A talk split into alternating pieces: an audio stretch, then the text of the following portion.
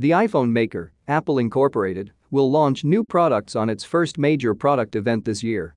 According to the people familiar with the upcoming event, Apple will introduce a new Apple Watch, likely to be called the Series 6, that features a blood oxygen meter and a faster processor than the Series 5.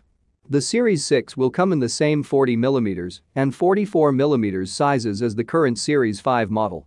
The company is also planning to introduce a new low-end model for the wearable to rival cheaper offerings from companies like Fitbit Incorporated. In 2019, Apple updated its wearable line when the Series 5 was introduced, showcasing features like always on and new cases. This will be the first time that the company will be releasing two models at once. On the same product launch event, Apple will be introducing an update for the iPad Air since reintroducing the model in March 2019. It will feature a look similar to the iPad Pro by removing the home button and sporting an all-screen look. The new iPad Air will have a slower processor than the iPad Pro and will lack features like the ProMotion screen found in the Pro model.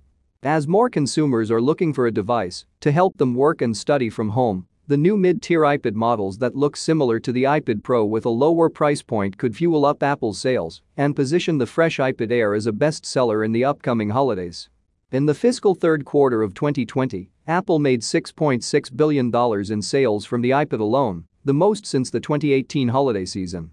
Apple's rollout of its iOS 14, iPadOS 14, and watchOS 7 updates will correspond with the release of the new Apple Watch and iPad Air.